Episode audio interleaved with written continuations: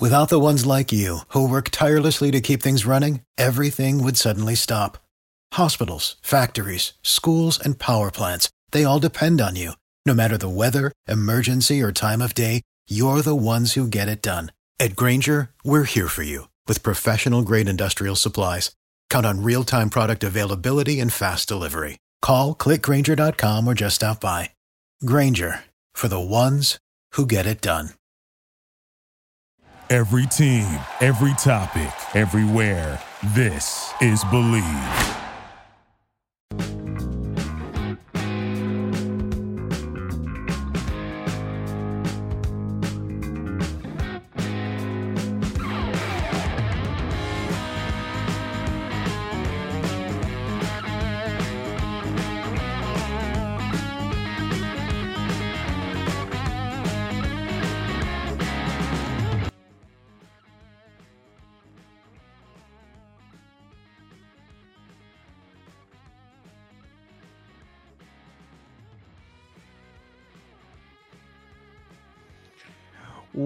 Welcome in. Good evening. It is the Beast of the East podcast here on the Believe Podcast Network and also coming to you from Willis Digital Media, home of the Palmcast.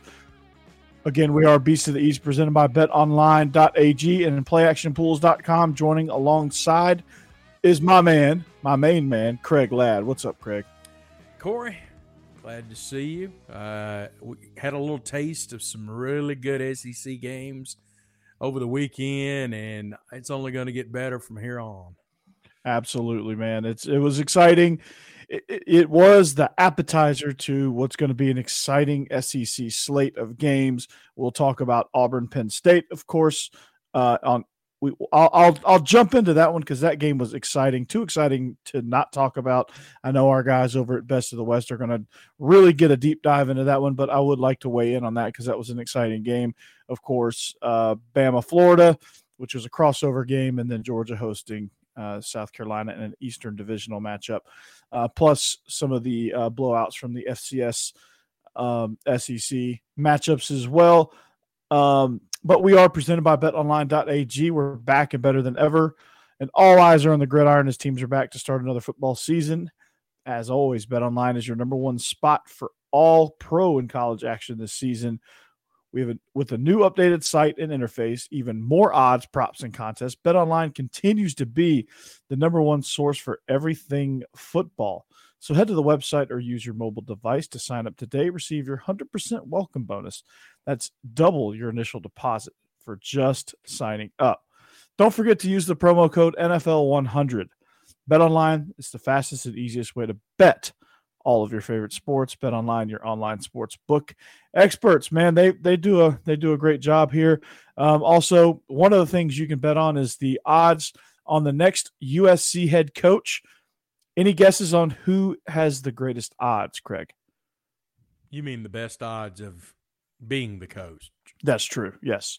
I, am going to say Luke Fickell. Luke Fickell is nine to one. He is tied with Bob Stoops and Tony Elliott at nine to one. That is not correct, though. There is somebody that is sitting at six and one. Interesting. Um, is he in the college ranks or the pro ranks? He is in the college ranks. He's in the Big Ten. Harbaugh? Nah, he's not even on the list. Boy, that's a good. That's a good one. Sure, it's not Ryan Day, is it? It is not Ryan Day. Think of, think of water. Think of water. Water. Water. Things you would do on the water. You ski on the water. You ski on the water, but what else do you do on the water? You swim in it. You swim. Okay. What else? you float. you row the boat. Row the boat. PJ Fleck, six to one odds right now. Yeah, row the boat. Row the yes. boat. And th- then you have yep. Mario Cristobal, seven to one. James Franklin, eight to one.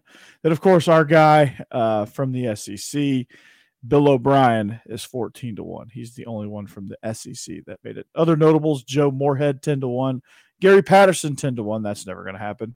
Chris Petersen, don't know why he's 10 to 1. but he ain't coming out of retirement. And then, of course, uh, that that rounds out the the list of bettable odds on the USC head coaching search. And no Lane Kiffin. Can you believe it? I'm being facetious. what about Sark? Huh? What about yeah, Sark? So, that's right. That's uh yeah, that's, that's pretty good. But uh anyway, um lots of exciting lots of exciting action, Craig, uh this weekend. Um yes, how about them guy t- guy Cody Caldwell, man, how about them Rebels? Yes. They are uh, right now. They're sitting at number two in the in the West for me. Uh, I love them Rebels, but uh, the the BYU coach, whoever said that, yeah, that that's somebody I I, I talked about it as somebody I would like to see. Kalani Sitake, great great coach, had a great had a huge win. Not to go uh, not to go uh, beast of the Mountain West here, but um, yeah, Kalani Sitake, huge win over Arizona State this weekend in Pac-12 after dark. So, um, but uh, let's start with that Bama Florida game, shall we? Craig, uh, watching that game, I, I, I coming into it, I thought, okay, it's going to be, you know, Bama's going to, you know, Bama's going to steamroll, and then they they get up twenty-one to three, and you know, I'm thinking, okay, they're going to steamroll. I can, I can switch over and you know watch some some other stuff and just kind of flip around. But then again, and then uh, Bama went three straight three and outs. Uh, they gave up a score to Florida. Florida's crowd got back into it and it became really tight. So uh, Bryce Young, 22 of 35, 240 yards and three touchdowns, looked good in stretches, but also looked very uncomfortable in other stretches. Uh, hats off to Florida's defense. Um, they kind of got after it, but you know, again, they're a they're a momentum based defense, and, and once they get a little shred of momentum, it's like a snowball effect. They really kind of start coming after you, and and once they started creating some havoc and creating some discomfort for Bryce Young, you really kind of saw this Alabama offense start to struggle a little bit. I agree with you, uh, Corey. I, I was, uh, I, I, like you thought, oh, here we go. I can switch off this game. And I actually did switch off of it for a little while. And uh, I, I was, I tell you what, I was impressed with the way Florida ran the football against Alabama. Never thought that would happen and right. they did. They ran the ball and ran the ball very, very yes. well, especially in the second half. You know, they outscored Alabama. you know, from the second quarter on, they outscored Alabama twenty six to ten. Yes, it was it was outstanding. Like the run games, that that I mean, that's honestly the part I, I I, was. You know, Emory Jones had such success running, and of course, Dameon Pierce and Malik Davis. Um, they I thought they had a really big day uh, running the ball for uh, for Florida. Uh, looking at Malik Davis, he had 10 carries for 86 yards, 8.6 per. Uh, scored a touchdown. That was uh, that that was one of the bright spots for this Florida offense. Finally, getting a running back going a little bit, especially against the defense uh, of of the caliber of Alabama. But again, you know, what do we know about this Crimson Tide defense? They struggle with athletic quarterbacks, and, and they struggled with Emory Jones. I, I agree. And you know, uh, Richardson he, he didn't play, uh, so you know already uh, Florida was coming into the game without one of their big weapons, and uh, you know they they still they got more out of the running backs than I anticipated in this ball game, and uh, like I said, I, I was I was thoroughly impressed with what I saw from Florida, uh, and you know by the way they they took it to Alabama, and uh, we've seen this before.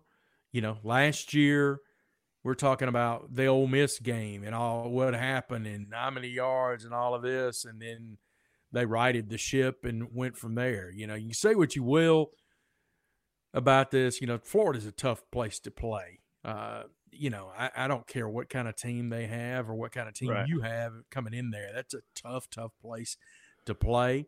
And you know, it, a lot of really good teams have lost there. Uh, Alabama came out with a win. That was what they they uh, snuck uh, out of there, do, and that's that's what happened. You know, whether it's by two points or by forty, doesn't matter. It's a win. Hey, you, you go to the swamp, you get a win. That's that, that's enough for me. But absolutely, um, I agree. The chat's up and going, Craig. Um, it's it's blazing right now. We were saying playing Alabama this year is like tuning into Rocky Four after the Russian gets cut. Somebody was laughing about uh, Joe Moorhead being mentioned. Um, Bama's beatable, and if Florida can get them, Ole Miss will also. I'm intrigued by that guy. I'm, I'm intrigued by it. Um, we appreciate the comments there. Used to you need an elite quarterback performance just to compete with Bama. Not really anymore. Again, Emory Jones as a passer wasn't that great. I mean, he was good in in spots where he needed to be occasionally, but he was pretty inaccurate for the most part. Converted some big third downs uh, in the second half, but outside of that, really didn't get much through the air. It was all running. Uh, he had 19 carries for 80 something yards there, but uh, Jake was yelling at the TV the whole day. I'm sure his blood pressure was high, probably still is.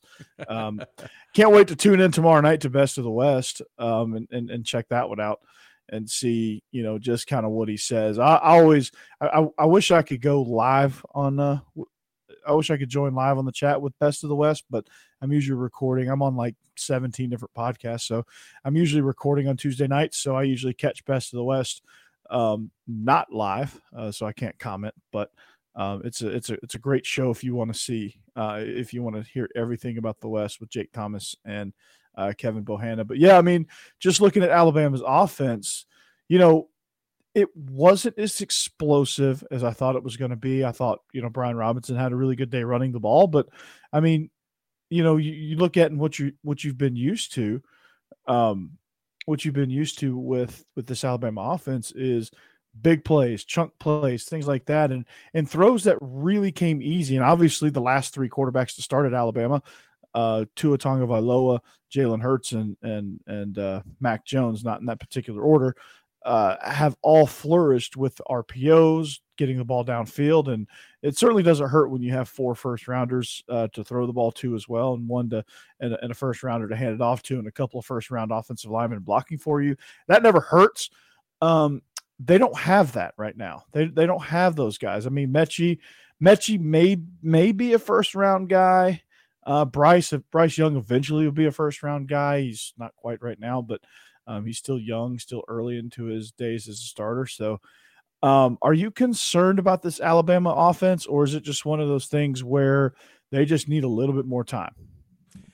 Uh, you know, I think uh, I, you know if you would have told me, uh, you know, this time last week that that Florida would have nearly 250 yards rushing and Alabama would be under 100, uh, I would have said that you know the the men in the padded truck need to come pick you up. Uh, but I, I, was really surprised by that, you know. And you're right. Uh, I don't know if I'm yet concerned about it. I, you know, I still think they're they're playing their way into how what kind of team they're going to be. Um, you know, as we said before, as we said during the preseason, Corey, the amount of talent that they lost, uh, there, you know, there's just there's just no way. And we, I think we were mesmerized by the Miami game and how well they did, and we see how bad Miami is. They got crushed yeah. by Michigan State on their home field, but mm-hmm. I think we were mesmerized by that game, and you know they still have some work in progress. I, I think just and, and and that's to be expected with all the talent that they lost last year. Yeah, I mean it, it was it was going to be a huge huge ask to to expect Alabama to to keep on that same level you, you lose your superstar coordinator and five first rounders. I mean, that's that's a that's a tough deal to come back from. I don't care who you are, and especially if you're Alabama, those guys lack experience. And when you go into a hostile environment like the swamp, and it was sold out, and it was as crazy as it ever is. That's, I mean, that that's not an easy deal to to to do. And you know, you jump up twenty-one to three, and you know, with inexperienced teams, you see this roller coaster, right? It's it's an ebb and it's a heavy ebb and flow type game. It's you know these Bama teams are used to like as soon as they come they come out of the gates hot and they just they just stay kind of going like this, and they never really level off. And the next thing you know, it's like forty five to three, and you know last year's Bama team would would have would have been fifty at halftime uh, yeah. on on this Florida team, and and that that saying that, and that's not enough Florida. That's just how good last Bama team was.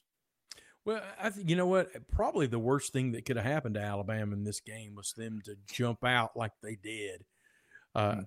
And, you know, I think if it had been a little bit closer to begin with, they they may have lost, uh, you know, their edge a little bit with a twenty-one to three uh, first quarter lead.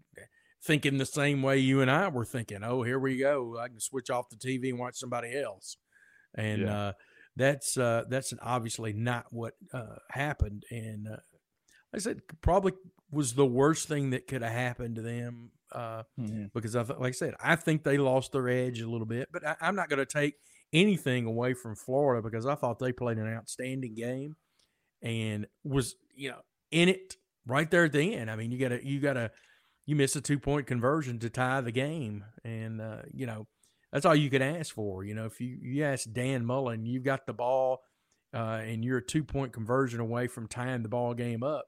Uh, with you know what I don't know how many seconds, thirty seconds to go. I'll just say I, I think yeah. he would take that. Yeah, I mean you're you're you're you've got that going. You're you're go you got that going against the number one team in the country who that's the target for everyone, not in just your conference, but in the entire country. And and you got them on the ropes. And unfortunately for them, they couldn't they couldn't land that knockout blow. And and that's not, you know, that's something that an inexperienced team can't do. I mean, Alabama as a team, as a program, have been in that position, so they kind of know, okay, this you know the, we've let them hang around long enough. Let's just deliver that kill shot and let's go. And and, and they did, stopping that two point conversion. They let them hang around long enough. Um, it was a little too close for comfort, um, but uh, you know Alabama's walking away with uh, with a win, getting ready to regrouping, and then uh, you know same with Florida. Florida's getting ready for Tennessee uh, this week. So um, yeah, we're seeing some Ole Miss stuff in the chat. 268 and 280. Ole Miss's rushing total the last two years. Um, I, I, believe that's against Alabama, which again, Ole Miss is a good rushing team. I mean, let's not let's not think that you know let's not look at Lane Kiffin's uh, system and say it's a you know it's it's like the air raid, like what's happening down in Starkville. No, it's it's a run first system. And uh, Sparty for the win. I never thought I'd say that. but they absolutely destroyed Miami. So that's not looking good uh, there. But um, to put a bow on that, good job, Florida. Um, you know, they're they uh, they handled themselves well. Um, unfortunately for them, they lost. Um, but I, I think they they took a lot away from it as far as they know they're a threat running the ball. They know they have a two headed monster now with Malik Davis and, and Emory Jones running the ball. And then when uh, Antoine when when Anthony not Antoine, but when Anthony Richardson gets better, that's going to be even more dangerous for the Gators. So uh, look out for them. Obviously, they're always tough, so it doesn't matter. Uh, Florida, a, a down Florida team is, you know, that's they're still tough, and, and, that game that that game for Georgia is always going to be tough. Uh, they're always going to be a force in the SEC East, no matter what we say. Um, no matter how bad we say they're going to be, they're always going to be a force in the East. So, um, our next game, Craig, uh, was the other conference matchup uh, before we go uh, into the into the West. Uh, that was uh, Georgia, South Carolina, uh, a, a, game that saw South Carolina get a backdoor cover. So anybody that picked the dogs had the cover and then lost the cover. Um, let's start with South Carolina uh, the good, the bad, the ugly.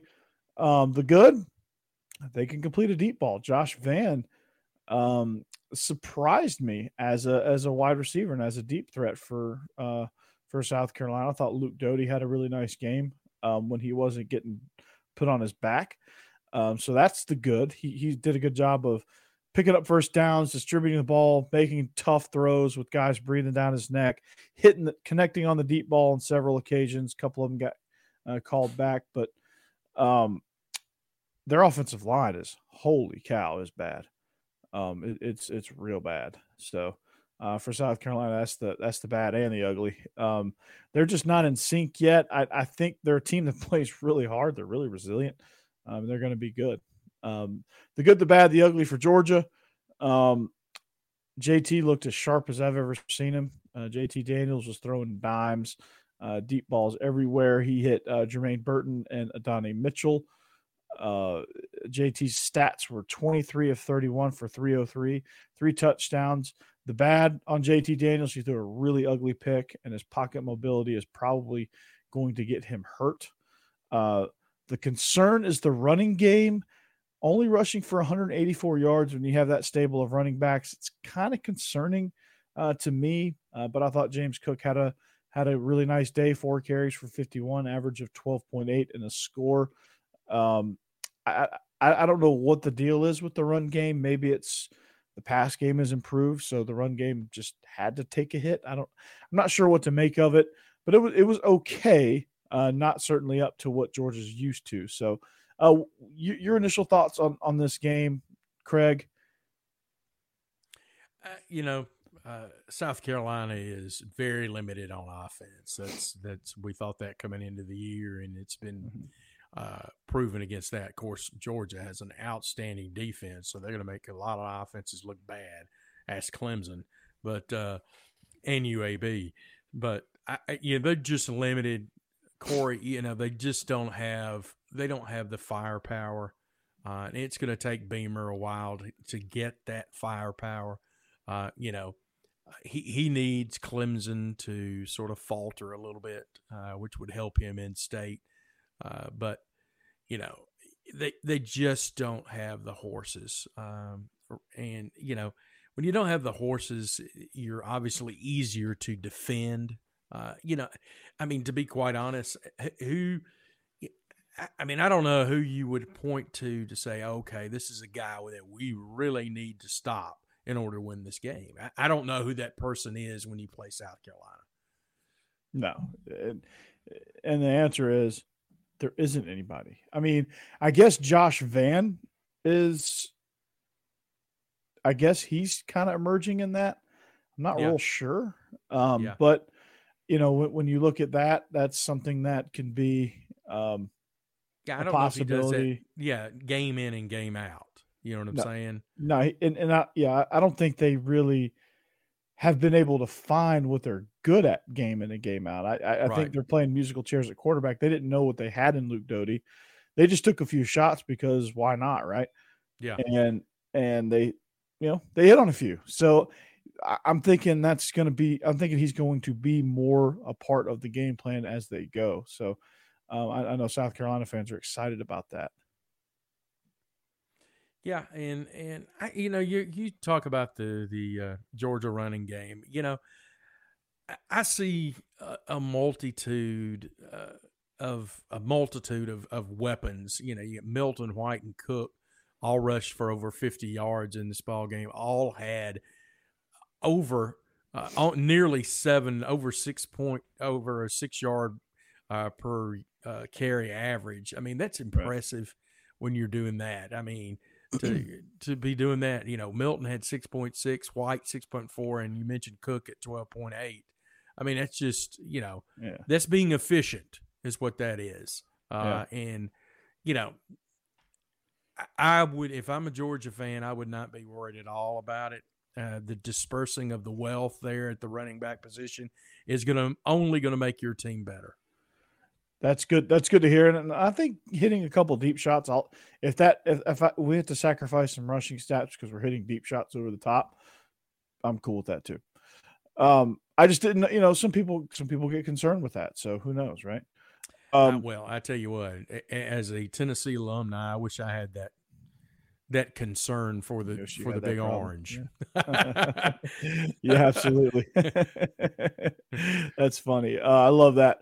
Um, yeah, in a few years, give Heupel some time. He'll he'll he'll get those problems. Hendon Hooker is, I, I think, has become the answer there. So, uh, the chat is rocket and rolling. Jake, what's up, man? Did we miss you? Always, always miss you. Uh, Windows ninety five. Um, I upgraded to Windows ninety eight.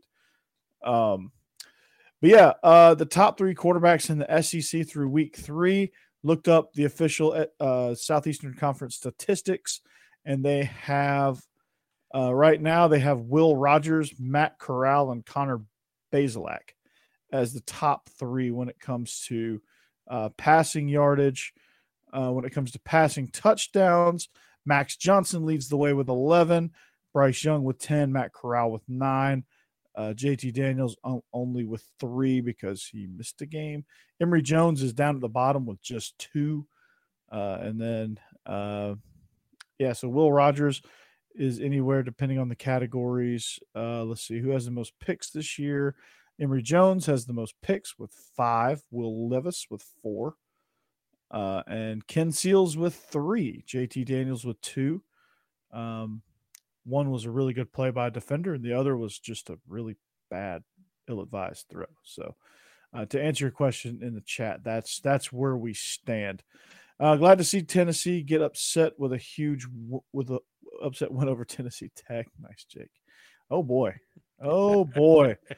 Check this out. Uh, man, oh man. All right, let's see if that let's see if that gets any better. I've turned into a gear shit now. Man, I gotta, yes. I gotta, I gotta. There we go.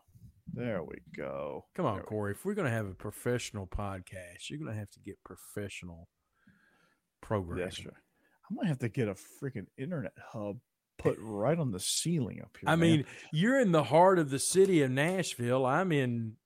I'm not going to say what I want to say, but I'm way out. Uh, BFE, way right? out, way way out, and uh, yeah, I'm not my sure. internet's not, better than yours, Corey. I think AT and T is like. I, I, think they're. I think they're zapping me here. I think they're killing my killing my vibe here. Um, where I am, they can't even spell internet. How's that? So that tells you where how far out I am. You see, Craig, they don't even know where you are, right? Well, that's true. They and they should not know that. Right. I I think the uh I think somebody picked up the phone with uh with my AOL. It knocked me out. Um Yeah, I know, right? I heard the, heard the screeching of your yours coming back on that the old the old connection sound. Burr, burr, burr. Yeah, so I, yeah. I yeah. Mom, get off the phone. Yeah. Um, it doesn't help that the weather's the weather sucks. When the weather sucks, my internet signal goes down a little bit too. So I'm not sure why that happens, but it does. It's kind of like it's kind of like my creaky knees or whatever. Um. Oh yeah, I want 56k. oh boy, yeah. Um, let the internet jokes let them let them keep coming. Bring them on. All right. Here's another. Uh, uh we're going to talk about Jake's favorite topic. So, Jake, you can uh, look up some more internet jokes while we talk about this. But Auburn, Penn State, Craig. I watched that game. It was very, very entertaining, very exciting. Uh, thoughts on this one? Wow, you're right. It was a, it was a terrific football game, back and forth, back and forth. You know, Auburn could have very easily won that football game. Um, yeah. But you know, it, it's you know, again, when you're in Happy Valley, that's not an easy place to play, and those people were rabid. It's the first SEC home game. I, I can't remember now what I heard, but I think I want to say it was back in the 30s, but I may be wrong with that. That they've hosted, uh, you know, was a whiteout. Uh, t- again, extremely tough place to play. Uh, I thought Auburn played well. Uh, you know, as I said, they they could have easily won that game, and I thought they played well. Yeah. Made some mistakes that were costly, costly uh, mistakes at inopportune times uh, that ended up being their their downfall there. Uh, but yeah. I, I thought, you know, I thought they played well.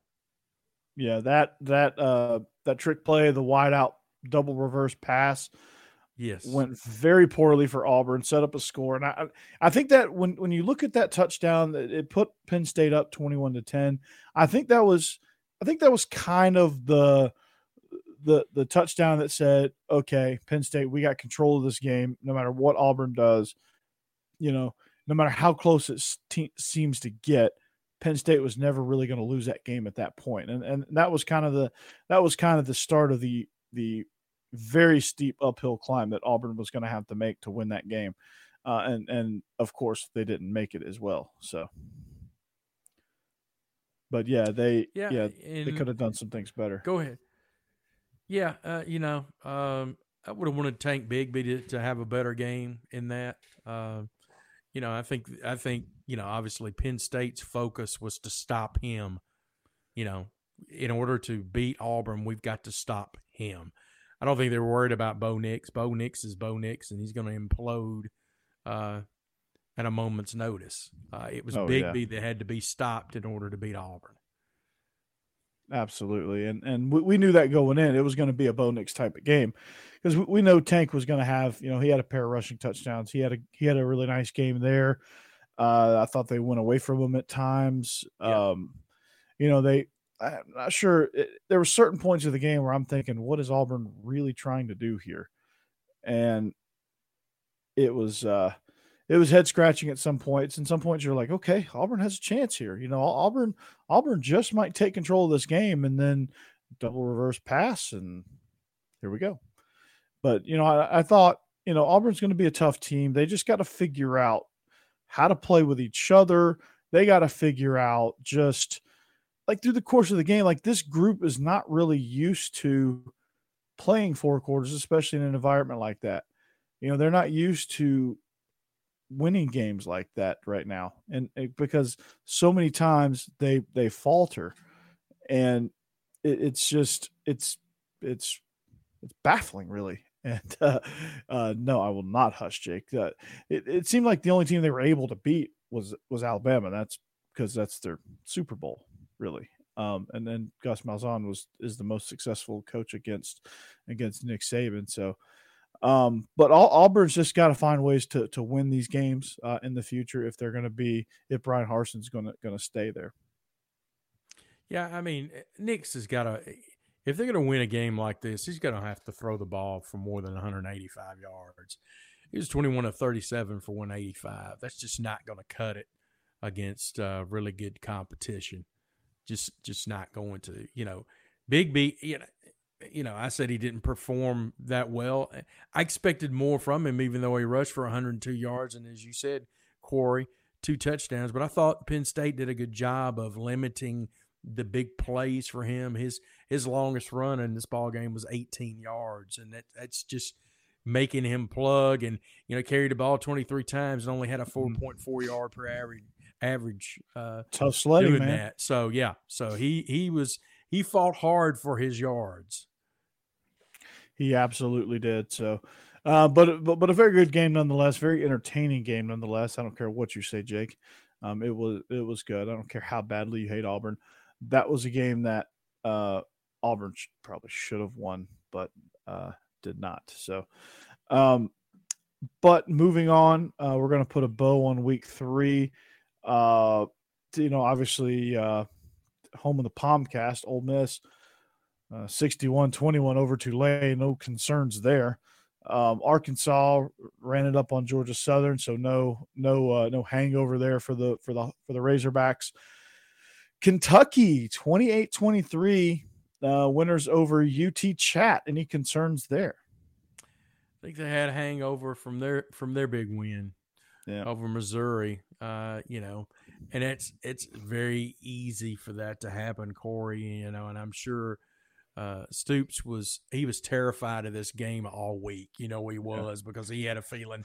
You know, it's Chattanooga. I, you know, I can tell these guys how good Chattanooga is all I want, but they're not idiots. They can they know uh, they're an FCS team. They they can see what they've done, et cetera, et cetera. So obviously they're not going to have the same intensity for this game that they had for Missouri. Absolutely. And uh, speaking of Missouri, they were 59 28 victors over Southeast Missouri State. Uh, your Vols 56 to nothing over Tennessee Tech. I don't know if I don't know if the Vols have scored 56 points in a single practice on air. So that was good to see. Hendon I think that was all they scored last year total for the year might- was you might- 56.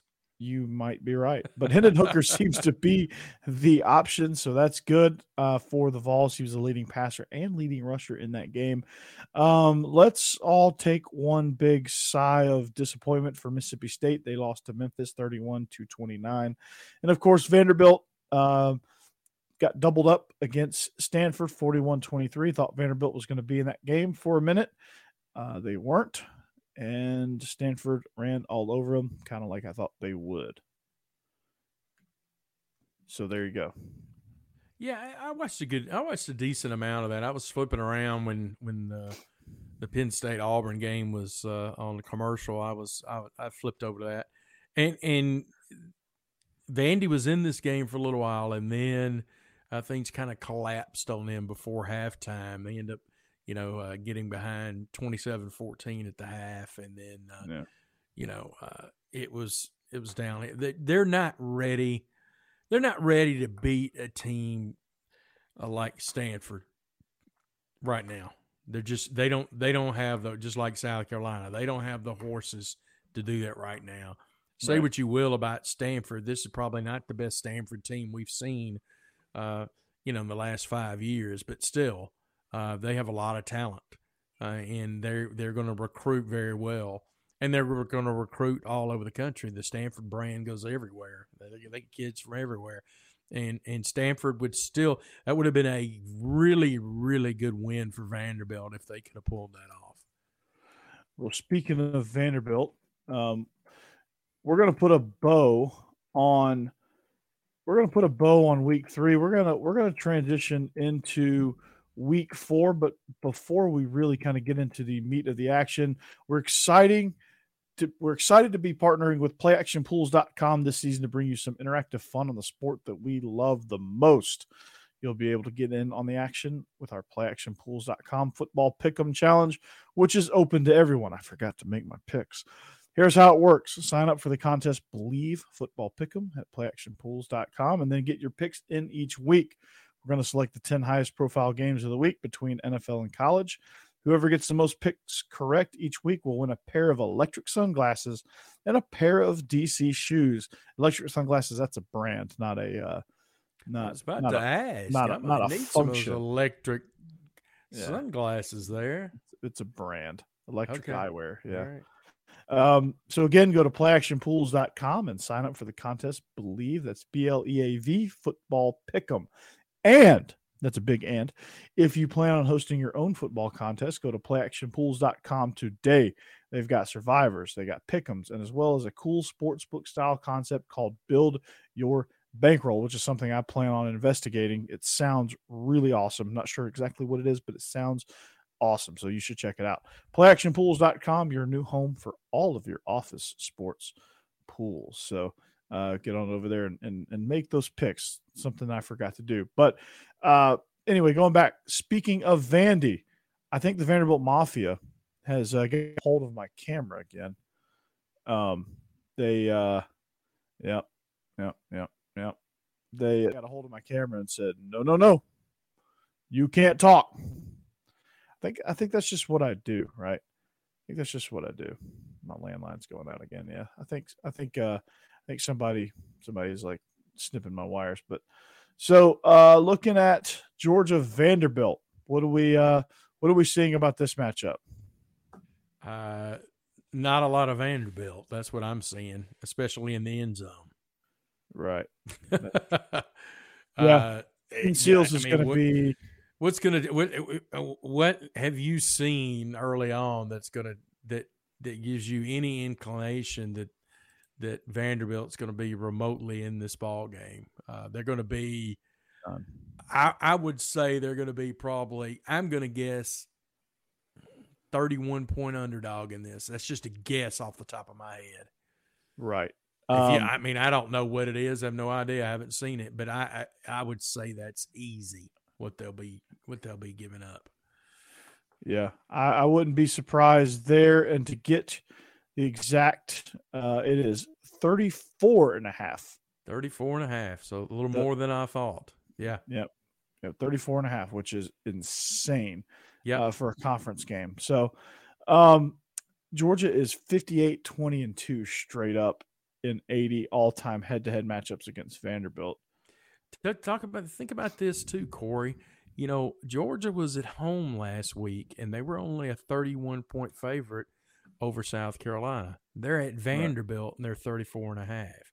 So th- the odds makers think Van, uh, South Carolina is that much better than than Vanderbilt. Interesting. Yep.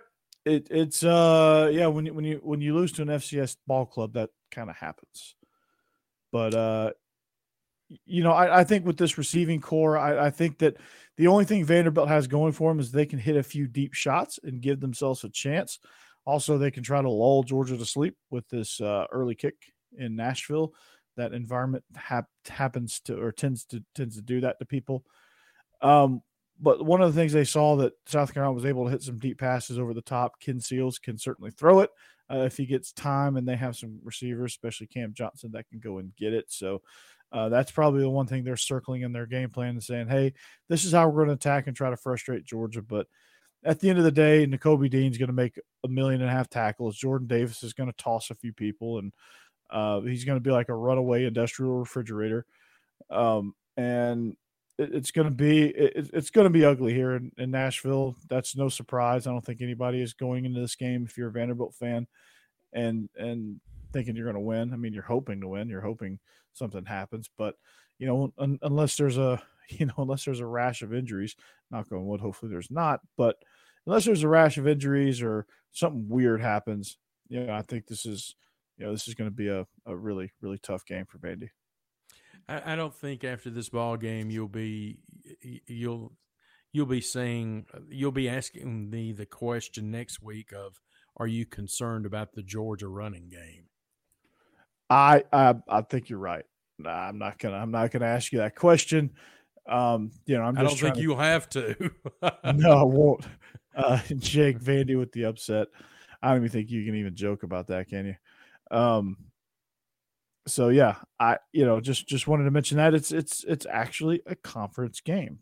This this is a week that's loaded with good conference games. Uh, you have our next one on the slate is BC at, or actually it's uh Actually, it's Missouri BC. At BC. I, that's yeah. what I.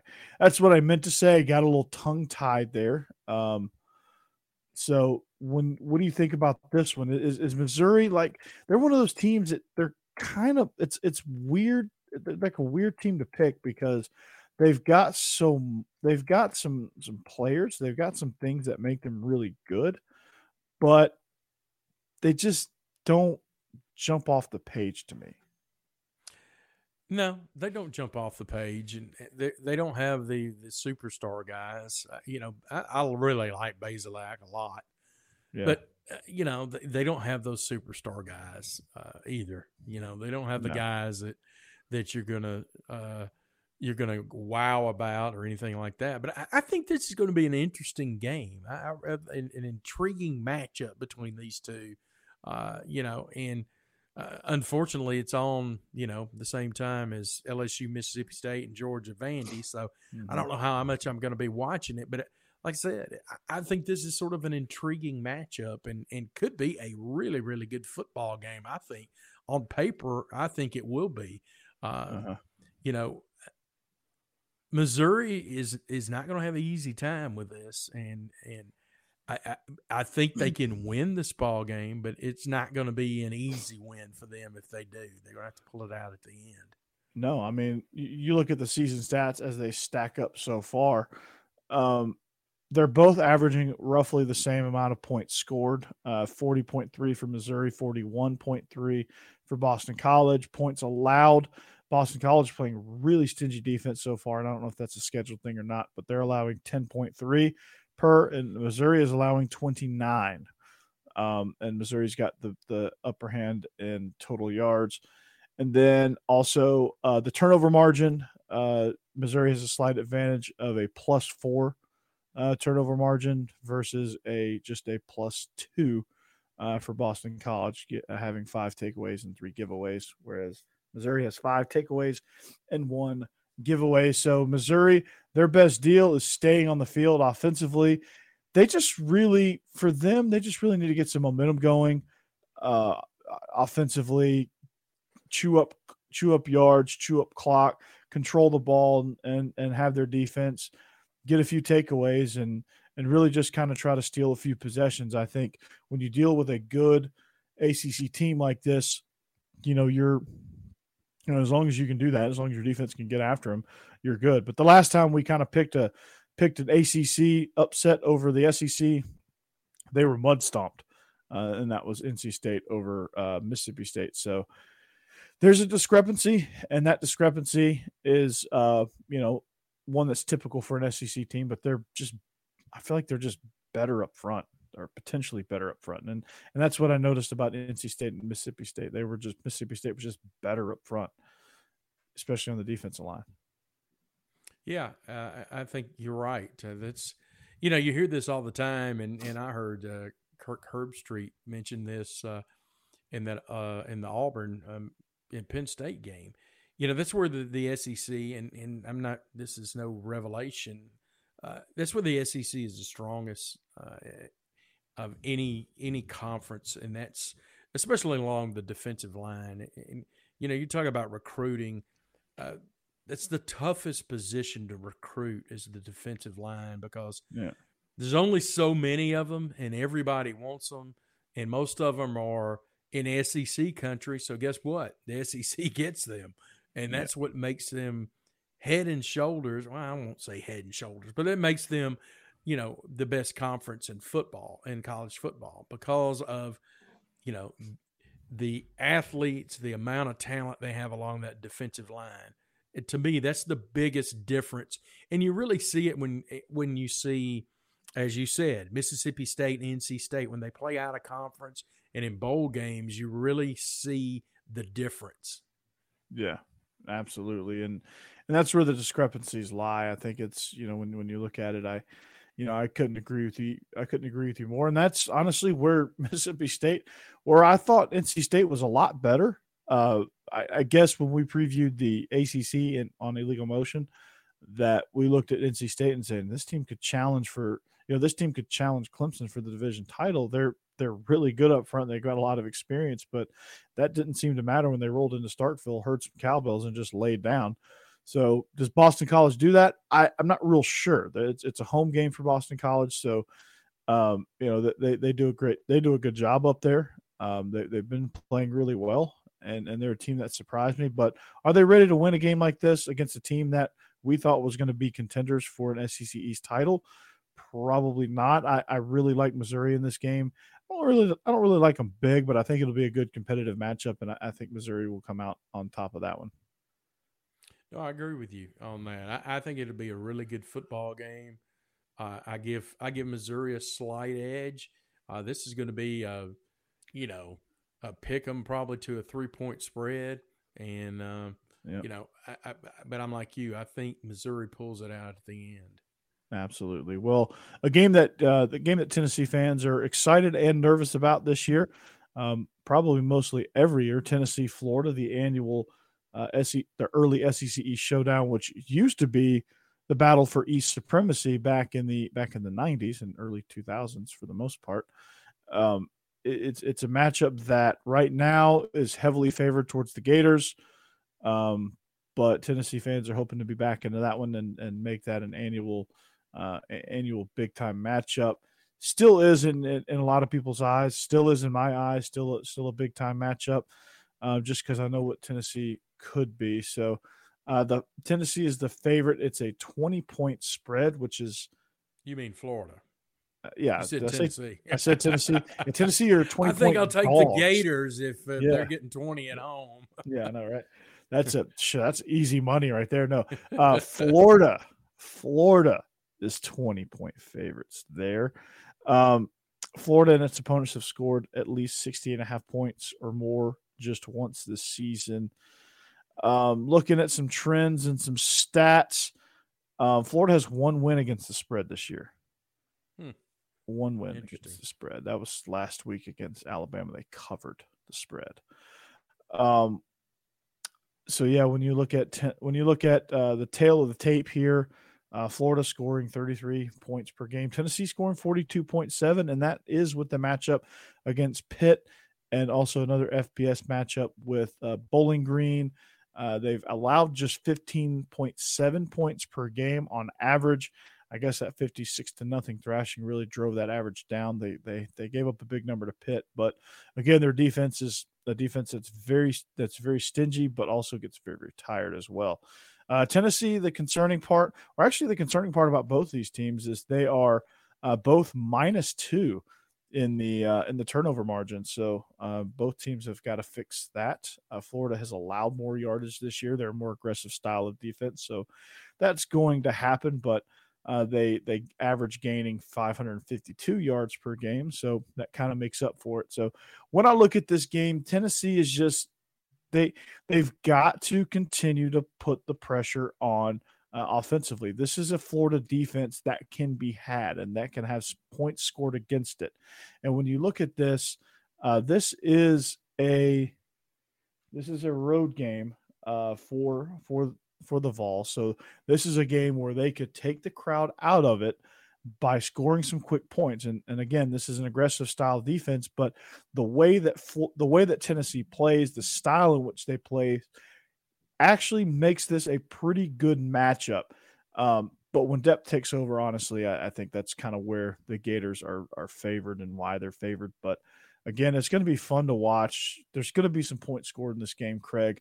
What what are what are you what are you and, and fellow Tennessee fans expecting from this Florida game? Uh, I don't expect them to win. Uh, that's for sure. Um, I, I think uh, the key to the game is going to be Tennessee's offensive line being able to keep uh, Hooker, Milton off his rear end the entire well, night. Evening. If Tennessee well, wants to win, night, yeah. If Tennessee wants to win, Joe Milton needs to stay on his rear end. Yeah. Well, uh, I'll, then I'll go with you and say Hooker. Uh, you know they they have got to keep him upright, um, yeah. and you know uh, that that is essential uh, for this to happen for them to win the football games because yeah. uh, you know I, I, expect Tennessee. You know, I, I, think Tennessee will score points. I really do. I, I, think you know the the the plan that Heupel has, the offense that Heupel has.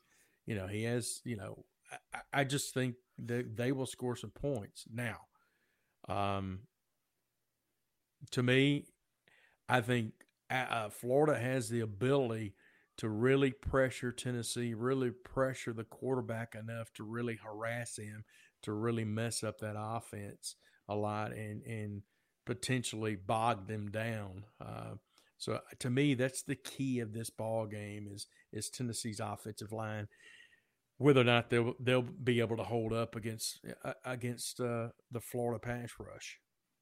Yeah, I mean that that's the biggest concern. I mean, Florida's going to bring pressure. We know that. So uh, Hooker's going to have to get the ball out fast, or he's going to have to get some yards scrambling. Jabari Small, I think, in the rushing attack is going to have to have a big game, uh, and then defensively, just you know, take advantage of Emory Jones and, and force him to beat you through the air because he hasn't shown consistently that he can do that.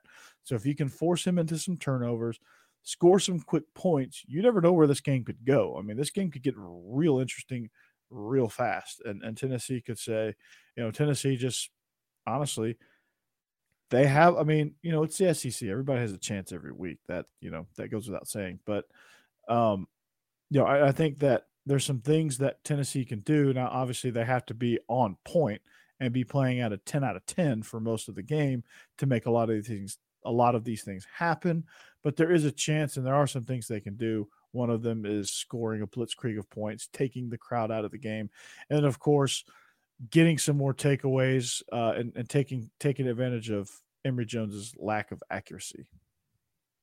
Well, I think too. I think Georgia, uh, uh Georgia. I think Florida needs to play. Uh, not, uh, uh, I'll say. I think they need to give Tennessee some points, as in whether that be uh, turnovers deep in their own territory, uh, interceptions, uh, you know, whatever returns or touchdowns, special teams, whatever. I think Tennessee needs to get some quote unquote free points uh, in this ball game to win, and and I think yeah. you know I think Florida Florida has to help Tennessee out in order for Tennessee to win. Yeah, absolutely, and and and that's their only chance. And again, they have to play a clean game, no penalties, no no no giveaways themselves, things like that. So, uh, just this is an interesting game. Of course, uh, the one the one week out of the year that I'm that I'm rooting for Big Orange. Um, so I, I, I like that. But uh, the chat is really really on fire. Guy is just uh, he's just going going crazy. He says, "Nice cup, Craig. Bet you like receiver you." Uh, no fruit sucks better than the big orange. I like you already, guy. Uh, Luke Shaw comes in and says Ole Miss is capable of beating Bama by 20. Um, that is true, but so is Bama. Bama's capable of beating Ole Miss by 20, 30 points. That's kind of the nature of that beast. Uh, the Lions are falling apart, or is more commonly known as just a normal game for the Lions. Uh, P. Willie is on the Manning cast. Are you surprised? Um, share what you're smoking, Luke. Uh, I'm an Ole Miss fan, says Guy. Uh, and Jake says, but they won't. That's probably true too. A lot, a lot of facts are being uh, are being displayed on the chat, um, and that's the fun of the SEC. Um, be interesting October second. Be be very very interesting. That'll be something that uh, that Jake Thomas. Uh, I, I, imagine Steve is going to get on uh, Best of the West and try to defend the Rebs on there um, from what's going to be, I guess, a bloodbath. Jake Thomas is going to be ruthless, right? Um, so it's uh, it, it's it's a fun time to be an Ole Miss fan, I guess. So, um, but yeah, there you go. Uh, our last game, um, like I said, I'm expecting Tennessee play hard, play fast, play physical, play and and uh, really just kind of fly around and try to find some depth and give yourself a chance to win. So um, you'll never hear me say this again, but go Vols. All right, uh, our last game in the in the Eastern Division. You're welcome. I have to do that every year. I hate Florida that badly. Right? uh, is Kentucky South Carolina, which really is an interesting matchup. I, I should say because Kentucky's kind of struggling right now. They, you know, they they struggled to finish off Missouri. Um, they struggled this week against UT Chat, which could be just a mental thing, right? But when you look at South Carolina, a team that plays really hard, they're going to give themselves chances at big plays. But to me, in this matchup, the depth of, the depth is greater at Kentucky, and the talent up front and the ability to get after the passer, I think, is going to disrupt South Carolina ultimately. Um, I think it's. I mean, honestly, you know, conventional wisdom is going to tell you that it's going to be a blowout. But when you really look at it, when you really kind of study how uh, Kentucky has played the last couple of weeks, which they got off to a really hot start against Missouri and then kind of let Missouri back in it, struggled against UT Chat. I th- I just think they're going to have to find some more consistency consistency offensively, and I think they're going to have to to figure out how to start finishing some people off defensively. Yeah, like I said, I, I don't really. I'm not going to judge them by the Chattanooga game. I think that was just a fluke. They were overlooking Chattanooga after big yeah, win against Missouri. Yeah, and, you know that that's going to happen. I, I, expect them to come out and play much better. The, the spread is five and a half, by the way. Kentucky's favorite. Uh, Kentucky's five and a half. Yeah, in yeah. in Columbia. I, yeah, yeah. I expect them to play uh, much better in this game. Uh, you know, I tell you though South Carolina, this is going to be their their first uh, SEC game uh, under Beamer at home, and uh, that crowd's going to be fired up. Uh, you know, yeah. Uh, Kentucky's three and zero, oh, and when's the last time that South Carolina South Carolina fans were you know fired up and foaming at the mouth for uh, you know Kentucky? So that should tell you something, you know, how well Kentucky's uh, is doing, and and uh, I guess their success that they've been building on uh, since Stoops has been there. Uh, at this point, you know, they're they're you know they're if you're South Carolina, you're looking up at them. That's one of the teams you're going to have to beat to get where you need to be. Absolutely. And if you're if you're looking at this matchup, I mean, if Kentucky continues to be careless with the ball and not taking care of it, they are at a minus six turnover margin, which, yeah. you know, that's the one that really kind of jumps out. I mean, you can look at average points scored, points allowed, all that good stuff, and you can you can kind of just watch them play and just see that okay, they were playing an FCS team and they just weren't really up for it. They just had a big week against Missouri, big hard fought win against Missouri, games that they're in a type of game that they're not used to winning.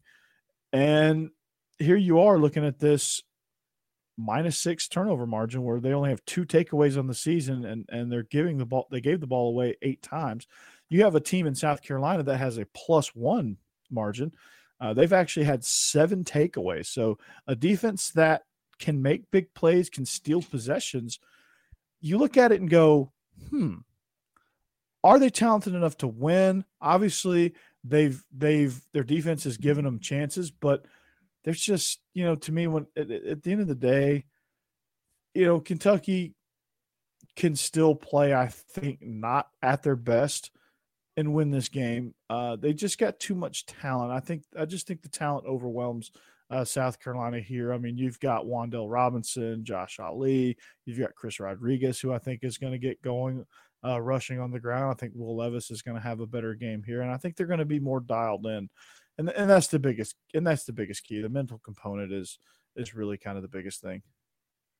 No, I agree with you. I, I think they're going to be dialed in too and, and be ready uh, for this football game. I think it's like I said, it's it's another stepping stone for where that program wants to be, and and, and they can't afford if they want to get where they want to be this year they can't afford to lose at South Carolina.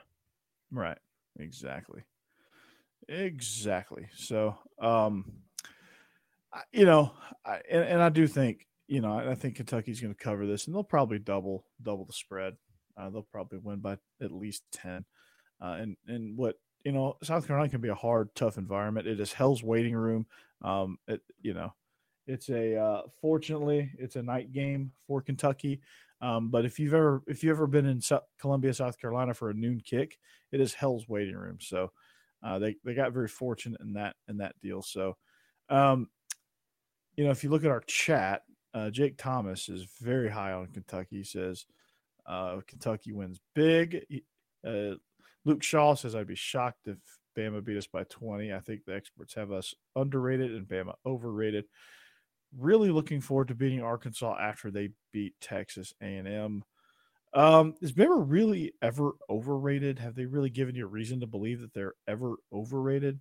No, not at all. Um, is Ole Miss underrated right now? Probably so. Ole Miss is really, really good this year, and if Ole Miss is going to get them, this is the year. To be honest with you, um, you know, to be, uh, you know, if, if, you really want me to be honest, this could be a lot like last year's game. It's, I don't think any team's going to win by 20. Each team has the capability of beating the other by 20, but you, you combine all that, not to make this an Ole Miss Bama preview show, but uh, you combine both those things and you get a pretty tight game. So uh, Kentucky wins this game by three, market down, Jake. Um, so there you have so you it. You don't think they'll cover? Jake doesn't. Jake no, Jake thinks Kentucky will cover. Guy doesn't. Okay.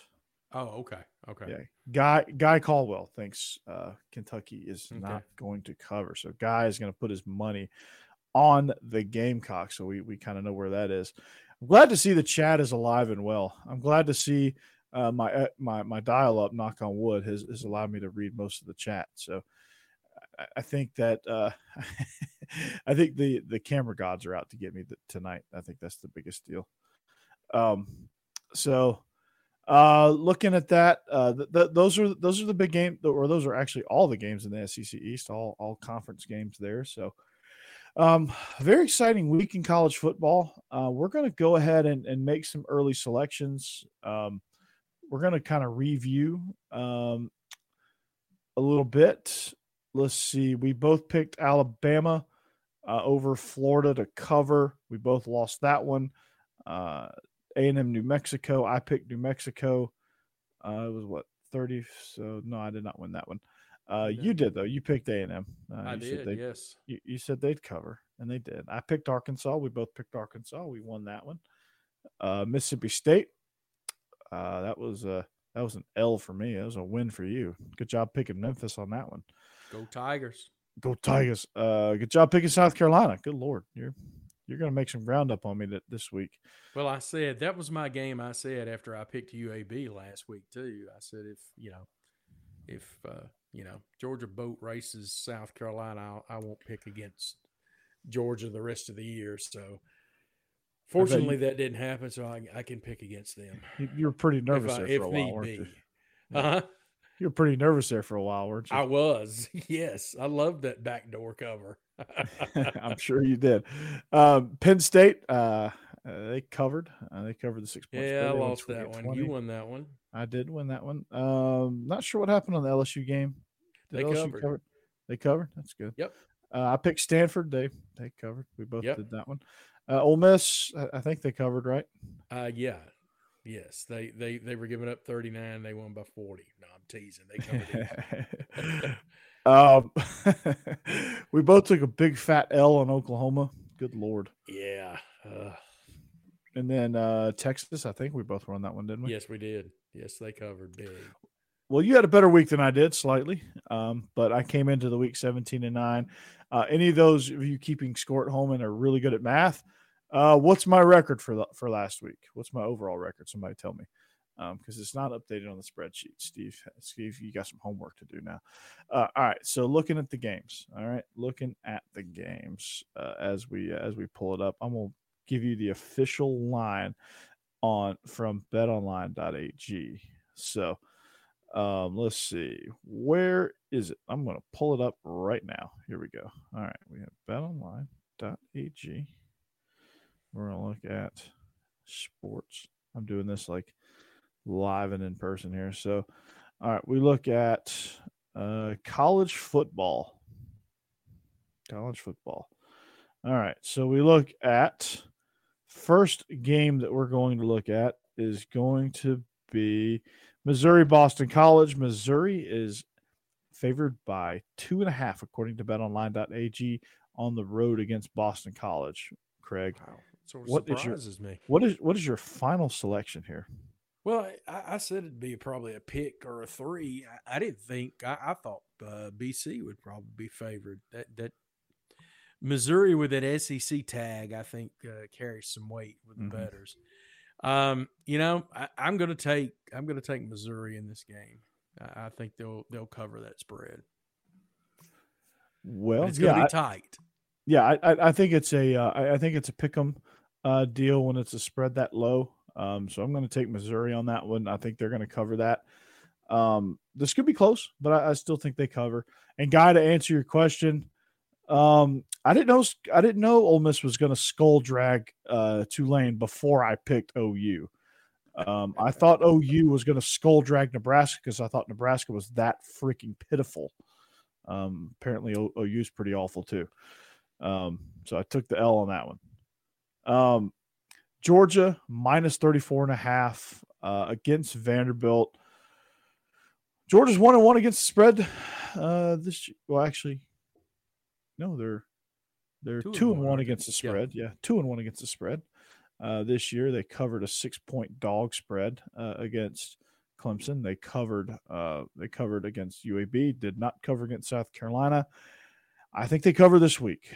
Uh, it's going to be ugly It's going to be ugly. Vanderbilt's going to struggle to score, and if Vanderbilt can't score, I think Georgia's going to score 40 at least again. Um, and I, I don't think Vanderbilt's going to get the backdoor cover like South Carolina did. They're not as good as South Carolina. No, I, I agree with you. I, will lay the 34 and a half myself. All right. Um, let's see. Let's see what our other spreads are. Kentucky minus five and a half against South Carolina. Are you are you buying that one? I tell you, it, it's it's you know that amount of points is a little that's a little scary, um, but I, I'm still going to to take Kentucky in this game, even though, like I said, that five and a half is is tempting, but I'm taking Kentucky. Yeah, I'm going to take Kentucky as well. I think Kentucky doubles that spread. To be honest with you, I, you know, South Carolina's going to put up a valiant effort, but I think in in the end they're they're going to they're going to lose. So, um, and then uh, lastly, before we start getting with some crazy spreads from around the conference or from around the country, at least, uh, Tennessee plus twenty on the road at Florida. Are you taking the points here? Does Tennessee no. have a shot? No. No. Florida, Florida's Florida's only one one game against the spread this year so far. Even though it's a little bit tempting because I think maybe Florida may have a little bit of a hangover from the Alabama game. I think that'll play uh, in it, it, it, that's an advantage for Tennessee, I should say. But I still, uh, I would take the Gators. History says, you know, Tennessee plays horribly there. Yeah, and they they are not ready to compete with the Floridas uh, just yet. That is true. That is true. Okay, uh, our crossover game: LSU minus two and a half at Mississippi State. Wow. Wow. It's interesting. Wow. It's interesting. Because Mississippi State is awful. They just lost to Memphis. Yep. It's It, uh, interesting. And wow. How do you see it? well, you know what? Uh, that's one of those games that that I see the spread and go, why? So that makes me go, okay, I'm taking Mississippi State. it's very that makes no sense. That spread makes it- no yeah. sense to me. That's Yeah. why I'm taking Mississippi State. when that game make becomes. sense? I mean, it makes about as much sense as as Miss as uh, old. Uh, I can't even talk as Mississippi State being only two and a half point dogs. It's basically a pick'em game. yeah, Um, yeah. That's the reason why I'm taking Mississippi State. That to me makes no sense. I, I would think, I would think LSU would be more of a favorite in this ball game, and I think I- I LSU would be a seven point favorite here. yeah, I, I don't understand, and that's why I'm taking Mississippi State. Somebody knows something. Um, That's right. I don't know if I want to be a fool or not and, and pick LSU. I I'm to It's just weird. I'm going to go with Mississippi State here. I might change my mind tomorrow night on after or on Wednesday night on After Dark. Arr, the pirate. the pirate, yes. Um, let's see. I'm trying to look at the. I'm trying to look for the highest spread of the of the of the weekend uh, as of right now. Um, right now it's Bama minus 44 over over what Steve calls the mustard buzzards. How do you feel about that one? I lay the 44. How's that? There you Southern go. Miss is god awful. Yeah, they they're they're pretty bad. Then you have listen to this one. Akron plus 49 and a half. At the shoe. Really? Yeah. Yeah. Uh Clemson Clemson is 10 point Clemson opens up as 10 point favorites over NC State this week. That's kind of a low spread for that game. Yeah. Uh, uh, Clemson's had problems scoring 10 points. I know. They got they only got 14 on Tech Yeah. on Georgia they Tech. had problems scoring 10 points. What, so. what, what is that all about? But um, anyway, well, we've had enough fun here. Uh, Bama opened up at 44. Yeah, I'm gonna. Oh, Lord, they, they're gonna. They might double that spread. Um, yes, Jake, that might actually happen. Um, so that's gonna do it for us here. Uh, we could probably go on all night, um, but we're not. Uh, we've probably been we've probably been having too much fun. My internet is gonna crap out again. My internet is about as tired as I am sometimes. So I guess that makes sense, right? Um, if you want to follow us on social media, just just look right down below um, at D Craig Ladd at at, uh, at Coach Burton thirty six at Believe in Dogs. You can find us uh, on YouTube. Subscribe, hit the bell for the notifications, letting you know when we're going live or when no, new content is posted. The Believe in Georgia Dogs uh, channel as well as Positively Ole Miss. Follow us on Twitch, uh, like us on Facebook, share all of that good stuff. Uh, too much fun. That's there's no such thing as too much fun, right? Jake, you're you're you're right about that. It's just I have to say that because I don't know. I just have to say we're having too much fun. Um, but uh, yeah, absolutely. Thanks for making some comments, guy. Um, I'm glad you were part of the show. Um, I love to be interactive. I want this to be the most interactive sports show um, in the uh, in the sports universe. Can that happen? Yeah, sure, that can happen. Um, you know, th- th- here at uh, Willis Digital Media, that can definitely happen. So, uh, guy, just for you, hottie toddy, right? Um, so that's going to do it for us, though. That's going to wrap it up for us. Craig, any final thoughts before uh, before we let you go?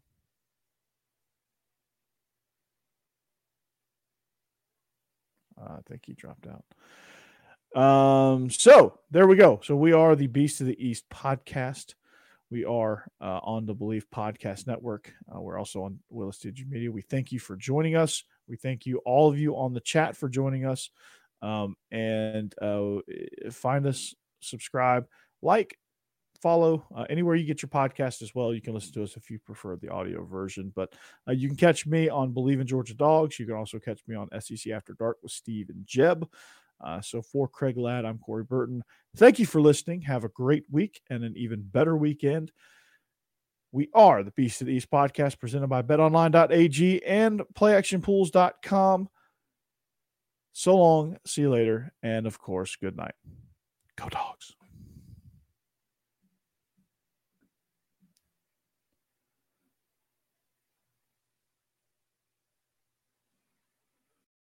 For the ones who work hard to ensure their crew can always go the extra mile, and the ones who get in early so everyone can go home on time, there's Grainger, offering professional grade supplies backed by product experts so you can quickly and easily find what you need.